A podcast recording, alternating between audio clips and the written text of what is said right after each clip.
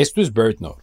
En el departamento de Maldonado, en Uruguay, vive un biólogo, Nicolás Marchand, quien ha estado trabajando con ganaderos para hacer que criar ganado en pastizales sea compatible con la conservación y sostenibilidad.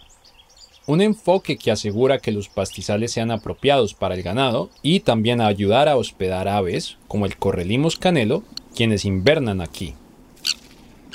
Nosotros somos un país que nace ganadería en un sistema natural. Natural y no transformado.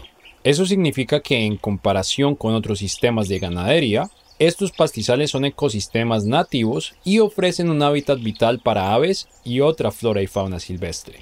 Y Nicolás está trabajando para conservar esta ganadería amenazada por el intenso desarrollo urbano cerca de los pastizales.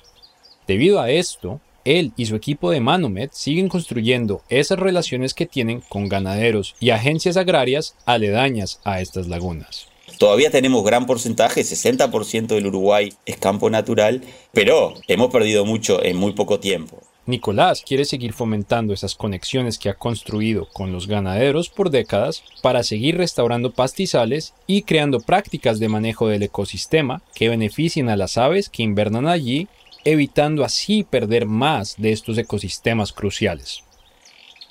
Este episodio es parte de una serie sobre las investigaciones de conservación de aves playeras lideradas por Manumet y también está disponible en inglés. Visiten nuestra página web birdnote.org para aprender más. Soy Camilo Garzón.